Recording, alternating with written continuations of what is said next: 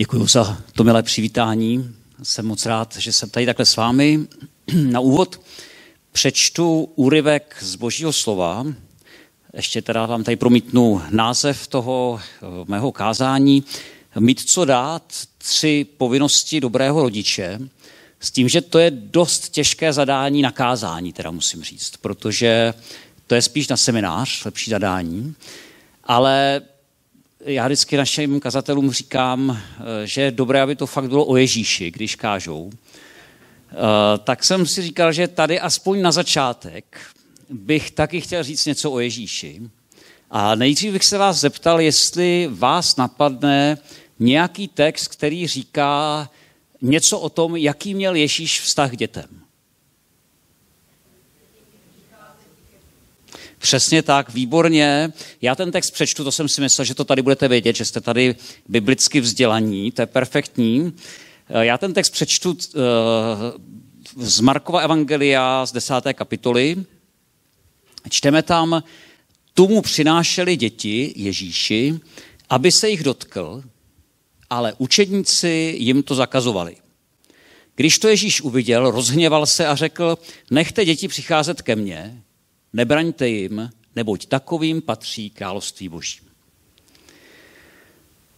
Každý z nás, kdo jsme rodiči, eh, nebo jsme byli rodiči, respektive to člověk nestrácí, když už jeho děti jsou velké a už jsou všechny z domu, to je můj případ, všechny čtyři naše děti už jsou pryč z domu, takže s Dášou jsme spolu, což je skvělé, zase máme velký byt najednou. A uh, tak všichni rodiče, i ti, kteří aktuálně ještě svoje děti mají doma, i ti, kteří už děti doma nemají, nebo kteří se na rodičovství připravují teprve, že jo, Kájo a Simčo, tak uh, i tihle, každý z nás chce být dobrým rodičem. Prostě nikdo nechceme to nějak odfláknout, tenhle úkol. Nějak chápeme, že to je strašně důležitý úkol a ke mně jako rodiči čtyř dětí a prarodiči pěti vnoučat, tenhle Ježíšův, nebo tenhle text o Ježíši mluví o dvojím, co mám dělat a jednom, co dělat nemám. Takže co mám dělat? Za prvé, přinášet děti k Ježíši. To je to nejdůležitější, co jako věřící rodič můžu dělat přinášet svými modlitbami děti k Ježíši, aby se jich on dotkl. To tady čteme. Přinášeli děti k Ježíši, aby se jich dotkl. Takže to můžeme a máme dělat a to chci, abychom si všichni zapamatovali. Přinášet své děti k Ježíši nebo vnoučata, aby se jich Ježíš dotkl. On, aby se jich dotkl. A za druhé, potom, když už jsou větší ty děti, a to je někdy těžké, nechat je aby sami přišli k Ježíši. To je to, co říká Ježíš. Nechte děti přicházet ke mně. A tohle je někdy těžké, protože my tohle slovo sice známe, ale mnohdy to chápeme tak, že se tady říká, nebo že naše rodičovská odpovědnost je nějak ty svoje děti k Ježíši přivléct. Ať chtějí nebo nechtějí. Prostě dokud ti není 18, budeš se mnou chodit do schromáždění a basta fidly. To moc nepomáhá. A není to to, o čem tenhle text mluví. Tady je, že my máme svoje děti přinášet k Ježíši a pak je máme nechat k Ježíši přijít. A pak je tady ta jedna věc, kterou nemáme dělat. A to je co? Nemáme dětem bránit. Nemáme jim bránit v tom, aby přišli k Ježíši. A čím to můžeme dělat? Samozřejmě to nikdo nechceme, ale přesto se to docela často děje. Čím to můžeme dělat? No tím, že je nutíme, někdy příliš, samozřejmě má to nějaké své proporce, někdy je dobré, aby jsme to třeba měli s naším s našima klukama, u holčiček to problém nebyl, ale s našima klukama se to měli tak, že jsme byli domluveni, že budou chodit aspoň jednou za 14 dní. Byli bychom radši, kdyby chodili každou neděli, ale řekli jsme dobře, eh, tak to uděláme půl na půl, vyjdeme si na půl cesty vstříc, my bychom chtěli, abyste chodili každou neděli, vy byste nechtěli chodit vůbec, takže budete chodit jednou za 14 dní. Jo? Takže takhle jsme to nějakou dobu dělali a pak samozřejmě už i tohle pominulo a už jsme to museli nechat úplně jenom na nich. Ale tohle není to hlavní, čím můžeme eh, svým dětem zabránit přijít k Ježíši. To hlavní, čím jim v tom můžeme zabránit, je, že nebudeme žít to, čemu věříme. Že bude jinak vypadat náš život ve všední den, než vypadá v neděli tady na schromáždění nebo když se někdo dívá. Takže to bych přál nám všem, vám i sobě, aby jsme děti přinášeli k Ježíši, abychom je k němu nechali sami přijít a abychom jim nebyli překážkou, ale byli jim pomocí v tom jejich, přibliž, jejich přibližování se k Ježíši. E, začnu citátem od mé kolegyně Mileny Mikulkové z její knihy Hlavu vzůru rodiče. Milena už mnoho let pracuje jako sociální pedagog, zabývá se taky vztahovým a výchovným poradenstvím a ve své knize píše, být dobrým rodičem je víc než jen přivést na svět děti. Pojem dobré rodičovství vyjadřuje aktivní účast rodičů v životě dítěte tím, že naplňují jeho potřeby. Očekává se od nich, od rodičů, že budou pro děti dosažitelní, místně i časově, budou své děti milovat a vyjadřovat jim citovou vřelost, pečovat odpovídajícím způsobem, zajišťovat jejich bezpečí, chránit je a poskytovat jim podporu. Po celou dobu jejich dětství až do doby, kdy budou schopni se postavit na vlastní nohy. Předpokládám, že byste s tímhle výrokem souhlasili. Já s ním rozhodně souhlasím, ale říkám si, tak to je teda pěkně vysoká laťka. To je pořádný náklad. Ale nejde to nějak ošidit. Prostě to je náš úkol, abychom se aktivně účastnili jako rodiče v životě svých dětí nebo svého dítěte tím, že naplňujeme jejich potřeby. A v rodičovství se to skutečně všechno točí kolem potřeb a naplňování těchto potřeb. Potřeb koho? No samozřejmě potřeb koho? No vy to říkáte, jako kdybyste přišli na nějaké jiné téma dneska. Na potřeb dětí. Mluvíme o rodičích a dětech, takže se to nejvíc hodně točí okolo potřeb našich dětí. A je pravda, že děti mají spoustu potřeb. My jsme dopoledne na semináři mluvili o, o tom, co naše děti potřebují v různém tom období od nás jako od rodičů. A akorát, že, a v tom vlastně jste udělali dobře, že jste tak jen tak tady pokuňkávali ty děti, protože já vlastně nechci mluvit o potřebách dětí to už jsem si odbil dopoledne, ale chtěl bych říct něco o potřebách nás, rodičů, potažmo nás, dospělých. Protože, a to jsem říkal už dopoledne, to je jenom pro ty, kdo byli i dopoledne opakování, být dobrým rodičem na prvním místě není o tom, co děláme s dětmi, ale co děláme sami se sebou. A abychom mohli dávat, musíme mít z čeho. To je jasné, že to dá rozum. Jak kdo si vtipně podotkl, rodičovství je sice naštěstí jednosměný provoz, ale každá směna trvá 24 hodin bez nároku na dovolenou. Jo, takže tak to skutečně je. Rodiči jsme prostě pořád, to nám nikdo neodpáře a právě proto se uvádí, že mateřství je jedno z povolání, které je nejvíce ohroženo syndromem vyhoření. Nevím, jestli jste to věděli, je to tak, ale já se tomu nedivím. Protože i když si to možná neuvědomujeme, a možná si myslíme, že nám nebo naší partnerce se to nemůže stát, tak se to stát může. Pokud přestaneme doplňovat svoje zdroje. Pokud budeme dávat, dávat, dávat, dávat a nebudeme mít už pak z čeho. A to se mimochodem krásně může stát i vám, kdo nejste rodiče, třeba tady ve službě ve sboru. Že budete dávat, dávat, dávat, dávat, nebudete mít už z čeho a vyhoříte. A to je velká škoda, když se to stane. Je dobré všímat si varovných kontrolek, které signalizují, že by něco takového mohlo hrozit. Do toho teďka nebudu zabývat, ale eh, mimo, mimochodem velmi pomáhá, když jste v nějakých vztazích a někdo o vás ví. A vy zase víte o někom dalším, jak se vám žije, jak eh, to, co žijete, zvládáte a podobně. A právě proto, že rodičovství je dlouhodobé vytížení, tak je nezbytné vyškrtnout z našeho slovníku jedno krátké slůvko o dvou písmenech a to je slůvko až.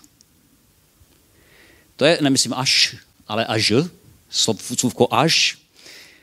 Až děti odrostou, tak začnu chodit plavat. Až dokončí školu, tak si pořídím něco na sebe. Až eh, bude, dokončíme tohle a tamhle to, tak potom budeme mít víc času na sebe eh, navzájem a podobně. Takže právě z tohohle důvodu jsem si říkal, že teď eh, v tomhle čase, který mám k dispozici, bych se chtěl zaměřit hlavně na to, co potřebujeme my jako dospělí nebo jako rodiče. Protože když se cítíme dobře, když se cítíme dobře, jsme zdraví a alespoň trochu odpočatí, můžeme svým dětem dávat, co potřebují a mít z toho radost. Naopak, cítíme-li se unavení, vyčerpaní, přetížení a opuštění, to znamená, že se cítíme na to sami, bez podpory, bez opory. Jak se to promítne do naší péče o dítě nebo třeba do naší služby? No, nebudeme z toho mít radost a nebudeme to dělat dobře. Prostě budeme to dělat trošku s takovým tím zakyslým, možná jenom postojem, ale často i výrazem. A to není dobře. A právě proto je životně důležité, abychom se naučili pečovat i o sebe, protože jenom tehdy budeme schopni být dobrými rodiči. Takže to, co můžeme a máme udělat pro naše děti, je, aby viděli to, že jejich táta a máma jsou šťastní. Že se mají dobře a že jsou šťastní v tom, že můžou být jejich rodiči abychom byli šťastní a zdraví. To je něco důležitého, co můžeme pro své děti udělat. A můj dnešní klíčový princip říká, že jako rodiče máme tři povinnosti, zařazené podle důležitosti. Takže na prvním místě podle důležitosti povinností dobrého rodiče není starat se o děti, ale pečovat o sebe. Druhou povinností, protože totiž, když to Eh, my to někdy tak chápeme a vlastně to převezmeme jako určitý vzorec, že mít děti eh, především znamená přinášet obrovské oběti a než vyrostou, tak skoro všechno si odříct kvůli těm dětem našim. Jenomže právě ti též lidé, kteří v rodičovství vidí převážně odříkání, tak potom se může stát, že v jejich středním nebo starším věku říkají svým dětem, po tom všem, co jsme pro vás udělali, vy uděláte tohle, nebo vy se zachováte takhle. Jsme vám obětovali nejlepší léta svého života. Na druhém místě, v pořadí podle důležitosti, není pečovat o děti, ale o koho? Jo, správně, pečovat o svůj nejbližší vztah nebo vztahy. Partnerský vztah, přátelství, přátelské vztahy a tak dále. To je na druhém místě, je to velmi důležité, protože pokud všechnu svou citovou energii vynaložíme na děti, tak kolik nám toho zbyde na partnera? Nic. A když zanedbáme péči o náš vztah, o ten náš nejdůležitější, nejbližší vztah, který nám má být pomocí a oporou, tak pokud tuto péči zanedbáme, tak se s tím vztahem stane přesně to samé, co se stane se zahradou, které se dlouho nikdo nevěnuje. Co se s ní stane? Vyrostou tam kopřivy, bodláky, zaroste to plevelem, je to čím dál ošklivější a méně a nehostinnější místo. A čím je to místo ošklivější a nehostinnější, tím méně se nám chce do toho pustit, protože vidíme, kolik by to dalo práce. A čím déle to odkládáme se do toho pustit, tak tím horším místem se ta zahrada stává. Takže to je úplně špatně. Na druhém místě, z tohohle důvodu, na druhém místě je ta povinnost pečovat o svůj nejbližší vztah nebo vztahy. A teprve nyní na třetím místě je pečovat o děti. A řídit se tímhle klíčovým principem je moudré, protože když nezanedbáváme sami sebe ani své nejbližší vztahy, takže vedle sebe máme partnera nebo přátele, kteří nás podporují, jsme jednoznačně šťastnější. A když jsme fyzicky i emocionálně v pohodě, tak dokážeme na své děti, ale i na ostatní lidi reagovat s mnohem větší trpělivostí, máme je radši A děláme to bez takového toho zahořklého, zakyslého postoje nebo i výrazu. Jsme schopni vlastně dávat víc a lépe. Mimochodem, eh, o něčem podobném mluví Bible i ohledně pastorů starších či jiných vedoucích církvy. Nevím, jestli jste si toho někdy všimli, ale je to ve skutcích 20. kapitole, když se apoštol Pavel loučí s efeskými staršími, tak jim mimo jiné říká, dbejte tedy na sebe i na celé stádo. Všimněte si toho pořadí. Dbejte tedy na sebe za prvé i následně za druhé na celé stádo. Krásně to je v Bibli kralické. Buďte tedy sebe pilni i všeho stáda. Jo, buďte tedy sebe pilni. Na prvním místě buďte tedy pilni sebe. Starejte se nejdřív o sebe. A člověk si říká, cože to se smí? Jako to vůbec může křesťan vypustit z úst takovouhle? Jo, může. To je princip, který nacházíme v Božím slově. Dbejte tedy na sebe i na celé stádo, protože když to nebudeme dělat, nebudeme tomu stádu sloužit dobře nebudeme mít co dávat, nebo budeme dávat špatně. A, ale abyste si neřekli, že to dneska je jenom pro rodiče a pro starší případně a služebníky v církvi, ten princip nacházíme v Biblii formulovaný i tak, že se týká úplně každého člověka bez rozdílu, každého z nás. A to je ten známý text z knihy Přísloví. Především střes a chraň své srdce, vždyť z něho vychází život. Já jsem tomu dlouho rozuměl pouze v tom smyslu, že mám střežit to, co do toho svého srdce ukládám, abych si je nezaneřádil nějakým sajrejtem, což určitě platí. Ale zároveň to je i tak, že srdce označuje náš vnitřní zdroj. Podle českého studijního překladu je tam střeš a chraň své srdce, z něj vychází prameny života tvoje srdce je ten tvůj vnitřní zdroj, ze kterého vychází život, ze kterého vychází prameny života.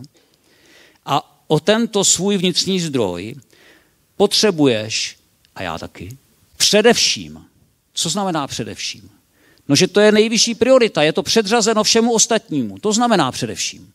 Především střež a chráň své srdce. Především pečuj o ten svůj vnitřní zdroj, odkud vychází prameny života, abys měl co dávat. Mimochodem, to známe dvojí přikázání lásky, miluj, svého, miluj Pána Boha celým srdcem, celou myslí, celou duší a svého blížního jako sám sebe, tak to přikázání mluví o tom, že máš milovat sám sebe. My to tam můžeme přehlédnout, ale eh, je tam vlastně jasně řečeno, miluj svého blížního jako sám sebe, to znamená ta míra, jakou jsi schopen milovat sám sebe. A to, jestli to umíš dělat správně, protože to je taky, to se dá dělat i špatně, že člověk může milovat sám sebe špatně, anebo dobře. Tak když se umíš milovat dobře, tak budeš umět dobře milovat i svého blížního. Takže zase nás to vrací k tomu především. Když nebudu dbát o tu rovnováhu mezi příjmem a výdejem. Co mi hrozí? No, když budu dlouhodobě přijímat víc, než dávám, budu tloustnout. A když budu dlouhodobě dávat víc, než přijímám, začnu chřadnout. A hrozí, že vyhořím. Takže potřebujeme pečovat i o ty svoje vnitřní zdroje, i jako rodiče, i jako pastýři, pastoři, vedoucí, služebníci v církvi, i jako každý člověk. Na prvním místě především pečovat. To je ta první povinnost. A potom ta druhá, pečovat o ty svoje vztahy podpůrné. A teprve na třetím místě pečovat, když jsme tedy v tom rodičovském kontextu o naše děti. A teďka, co nám v tom nejvíc brání?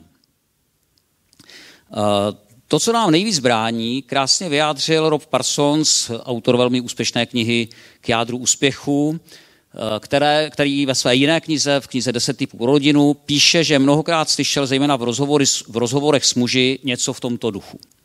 Vzali jsme se a já jsem tvrdě pracoval, abych dal rodině to nejlepší, co jsem mohl. V práci jsem si vedl dobře. Na rodinu jsem neměl moc času, ale myslel jsem, že to přijde později. Měli jsme slušný životní standard, možná i velmi dobrý. Teď je mi 50 a chci trávit čas se svými dětmi, ale oni o to vlastně nemají zájem. Ne, že by mě neměli rádi, jenom se teď zase oni, jenom teď zase oni mají plno práce. Zdá se, že moje děti a dokonce i moje partnerka se naučili žít bez mě. Cítím se jako podvedený. To je hrozná škoda, když to necháme dojít takhle daleko. A tady v tom vlastně smutném úryvku, který jsme si přečetli, tak je vidět, co nám brání. Co nám brání?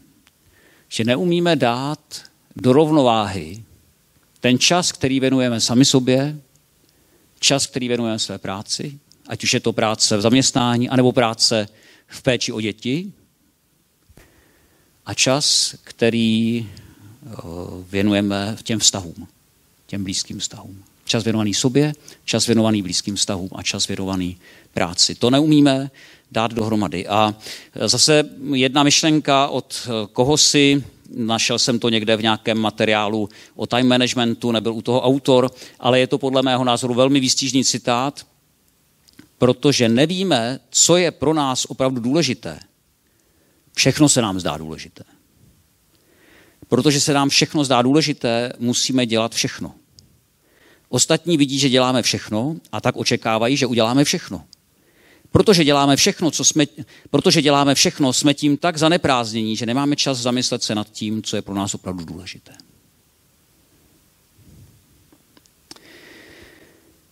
A tak já bych chtěl ještě kraťouč se tady jenom ukázat jeden takový model, který se taky používá v managementu, ale já už ho mnoho let používám ve vztahovém coachingu nebo v coachingu osobnostního rozvoje. Eh, je výborný, podle, já a sám se podle něj snažím řídit. A je to, říká se tomu matice činností, eh, vymysleli to různí lidé, někdo to vymyslel, někdo to upravil a tak dále, tím nebudu teďka zdržovat. Ta matice vlastně rozděluje všechno, co děláme, do čtyř kvadrantů. Podle toho, jestli daná činnost, daná věc je naléhavá nebo nenaléhavá, a taky podle toho, jestli je důležitá nebo nedůležitá. My jsme totiž zvyklí přirozeně věci rozdělovat jenom podle toho, jestli jsou naléhavé, to znamená, musíme to udělat, nebo nenaléhavé, to znamená, počká to. To je nejčastější, jak to, jak to děláme. To je takové to nejrychlejší síto a to je špatně. Tohle síto je špatně. A protože my nebereme v potaz to druhé kritérium, které je stejně důležité jako naléhavost, a to je důležitost. Činnosti, které jsou důležité, jsou ty, které vedou k tomu, abychom v životě uspěli. Já jsem si hned někdy na začátku stanovil, že pro mě uspět v životě znamená uspět na prvním místě jako manžel, na druhém místě jako táta, uspět jako člověk. To je pro mě důležitější, než uspět jako partner, eh, jako, jako pastor nebo jako lektor nějakých přednášek nebo skladatel písní nebo autor knih nebo něco takového. To je druhotné. Pro mě uspět v životě znamená být dobrým tátou, dobrým manželem, dobrým člověkem. A věci, které tomuhle napomáhají, jsou důležité. A věci, které tomuhle brání, jsou nedůležité. A je jedno, jestli jsou naléhavé nebo nenaléhavé. Jsou prostě nedůležité. Takže blesku rychle to proběhneme, protože už mě trošku začíná tlačit čas. Uh, takže uh, máme první kvadrant, kde jsou ty věci naléhavé a důležité. A v tomhle kvadrantu se zaměřujeme na problémy. Uh, co je to pro nás rodiče? No, různé věci, které se najednou vyvrbí, nějaké problémy ve škole, dítě onemocní, eh, musíme něco řešit, eh, prostě nějaké věci, které se nenadále objevily. A problém je, že když vyřešíte jednu věc, hned se objeví nějaká další. A když vyřešíte dvě, tak jsou tam tři další. Prostě ty problémy pořád přibývají a když budeme se snažit jenom řešit jeden za druhým a zažehrávat jednu krizi za druhou, tak předtím nějakou chvíli zvládneme utíkat, ale stejně nás to dožehne a zasype. Prostě nedá se takhle žít dlouhodobě. A Uh, takže tohle není dobrý kvadrant, abychom prostě žili, trávili svůj život v tom kvadrantu krizí, že budeme jenom pořád řešit ty naléhavé věci bez, bez ohledu na to, uh, jestli jsou i důležité. Prostě tady jsou ty věci naléhavé a důležité, což ta důležitost se projeví tím, že my, když je neuděláme, tak, tak to bude mít nějaké následky, ale potřebujeme se naučit předcházet tomu, abychom tady nemuseli trávit všechen čas. To si řekneme hned, kde se to děje, totiž to je ten druhý kvadrant, kterému se říká kvadrant orientace. A v něm jsou věci a činnosti, které jsou nenaléhavé a důležité. To znamená, to jsou věci, které nekřičí hlasitě, ale které, když neuděláme, tak nám možná zabrání uspět. To je právě to ten muž, kterého jsem citoval z knihy Roba Parsunce. On se věnoval tomu, co bylo naléhavé. Vydělával peníze, zabezpečoval rodinu a dělal to asi dobře. Ale nezbyl mu čas na to si uvědomit, že ty věci, které nekřičely tak hlasitě, a to byl čas strávený s jeho dětmi a čas strávený s jeho ženou, že tomu uteklo mezi prsty. A obě ty strany, i jeho manželka, i jeho děti si zvykli žít bez něj. Takže v tomhle kvadrantu jsme zaměřeni na smysluplnost. Eh, je to právě ten čas, který věnujeme sami sobě, čas, který věnujeme jeden druhému se svým partnerem, když jdeme spolu na rande, nebo když spolu děláme něco jen tak, nebo když si povídáme jen tak, ne o, o problémech, které musíme vyřešit, ale jen tak, že jsme rádi spolu. Tak to jsou ty věci, které nekřičí tak hlasitě, ale jsou strašně důležité. A tady v tomhle kvadrantu se taky děje jedna věc, která je považována za tajemství, jedno z tajemství šťastných rodin, rodin, které na sebe mají čas. Víte, jaké to tajemství je? Rodiny, které na sebe mají čas, čas plánují. Teď já vím, že v tom hraje roli naše osobnostní založení. Někteří jsme prostě přirozeně plánovití, to jsem třeba já. Jsou lidé, kteří jsou přirozeně neplánovití a představa nějakého plánování, zejména plánování volného času je úplně totálně odpuzuje. Mám pro vás hluboké pochopení, ale jinak to nejde. Skutečně v tomhle období, v tom období rodičovství, to nepůjde jinak, protože jinak skončíte v tom kvadrantu krizí a budete pořád řešit jenom problémy. Nejde to. Proto je ta péče o, o sebe povinností číslo jedna. A tady v tom kvadrantu dvě pečujete o sebe, protože plánujete, promýšlíte, co je důležité, děláte si v tom pořádek. Na to se musí člověk zastavit, to nejde dělat v poklusu. Musíte se na chvíli zastavit, abyste se nadechli, abyste si řekli počkat, počkat, počkat. Dělám to, co je důležité pro to, abych uspěl v životě podle toho, jak sám chci uspět. Četl jsem, že v americké televizi kdysi běžela nějaká reklama, kde malá holčička přichází ke stolu, kde její otec dělá nějakou důležitou kancelářskou práci, soustředěně si zapisuje do diáře schůzky a holčička se ptá, tatí, co to děláš? Otec ani nezvedne hlavu, jenom zamumlá, píšu si časy, kdy se vám setkat s pár hodně důležitýma lidma. Tatí, já jsem v té knize taky. A to je ono. Jsou náš partner, a naše děti v té knize taky. Je tam čas, který věnuju sám sobě, abych obnovil svoje zdroje, odkud vychází prameny života. Je to v tom mým diáři taky? V mém ano. Já si skutečně zapisuju ten čas strávený pro své do diáře a když po mně někdo v tom čase něco chce a nejde o život, tak řeknu, nemůžu, už něco mám. Protože nemůžu.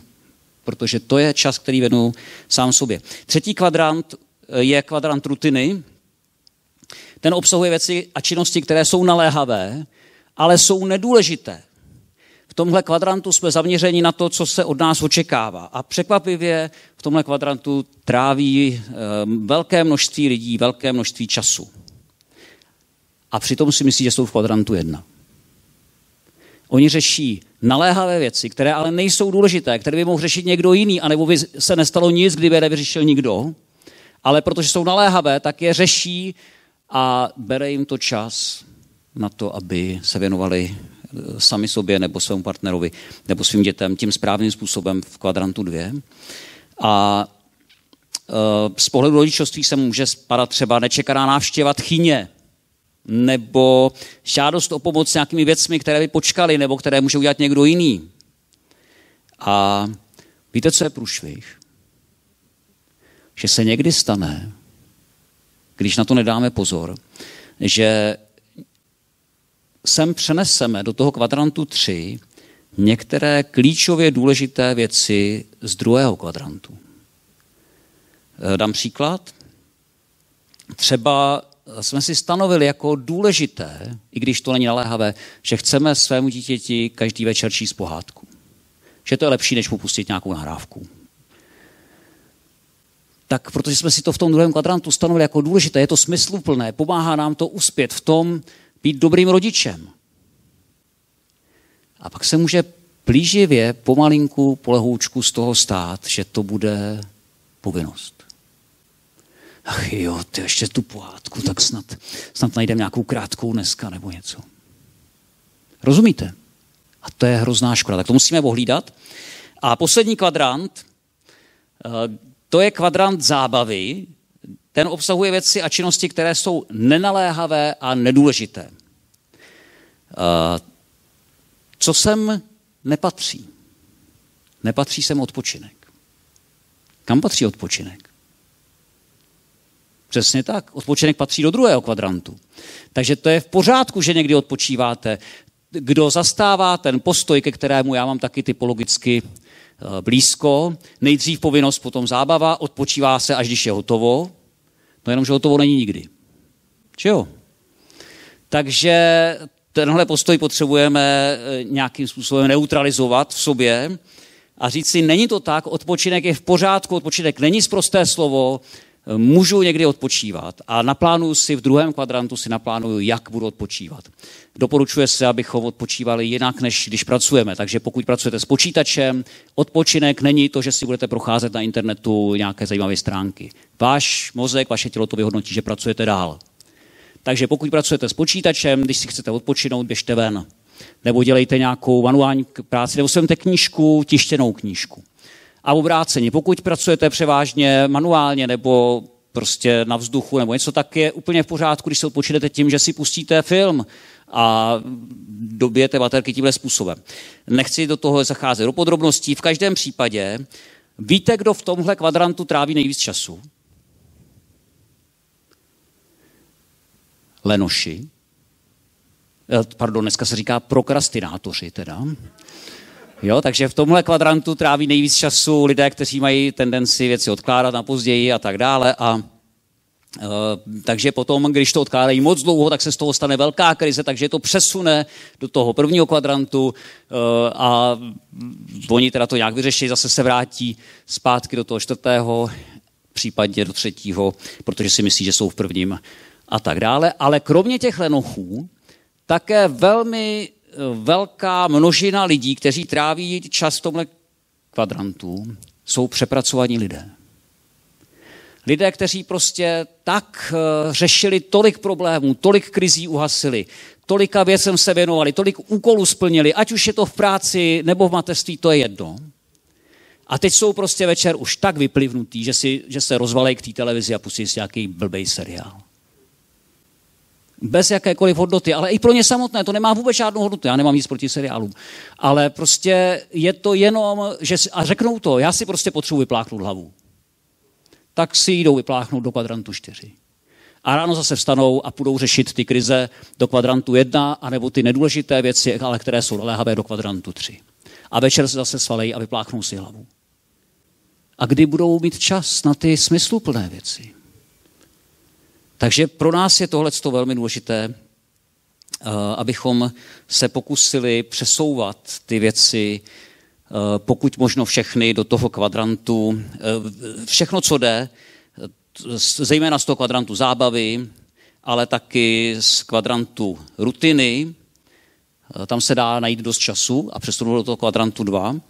Ale i z toho kvadrantu krizí se dá něco přesunout do toho kvadrantu číslo dva. A víte jak? Řešit to dřív plánováním. Já vím, že to slovo pro některé z vás zní strašně, ale fakt je to dobrá věc. Plánování, zejména v takhle náročném období, jako je rodičovství, je opravdu dobrá věc. Kvalitním, včasným a kvalitním plánováním se dá předejít spoustě krizí. Zakončím citátem od Gordona McDonalda z jeho knihy Uspořádej svůj svět. Výborná kniha, moc doporučuju. A ta, tahle jeho myšlenka, kterou tady cituje od svého otce, mě obrovsky eh, pomohla v mém životě, abych si to dobře srovnal. Takže Gordon MacDonald píše, můj otec mi před lety moudře pověděl, že kvalita lidského charakteru se do značné míry pozná podle toho, co si vybere a odmítne uprostřed všech příležitostí, které na něho v životě čekají. Tvým úkolem, řekl mi, nebude oddělovat dobré od špatného, ale sáhnout vždy po tom nejlepším ze všeho, co může být dobré. Měl naprostou pravdu. Opravdu jsem se musel naučit, někdy velice tvrdě, že musím odmítat věci, které bych vážně dělal rád, abych mohl přijímat to nejlepší. Tak jak jsem říkal, přál bych se, abychom si odnesli to, že musíme ty věci dělat ve správném pořadí. Na prvním místě se starat o ten svůj vnitřní zdroj, starat se sami o sebe. Na druhém místě o svoje nejbližší vztahy, o partnerský vztah, o přátelství, která máme, udržovat je, protože když se o ně nepečuje, tak to zaroste křovím a budláčím, ať už je to manželství nebo přátelství. A chtěl bych nám všem ze srdce popřát, abychom ve svém rodičovství a taky ve svém lidství nerozlišovali jenom mezi dobrým a špatným, ale sáhli vždy po tom nejlepším ze všeho, co může být dobré. Amen.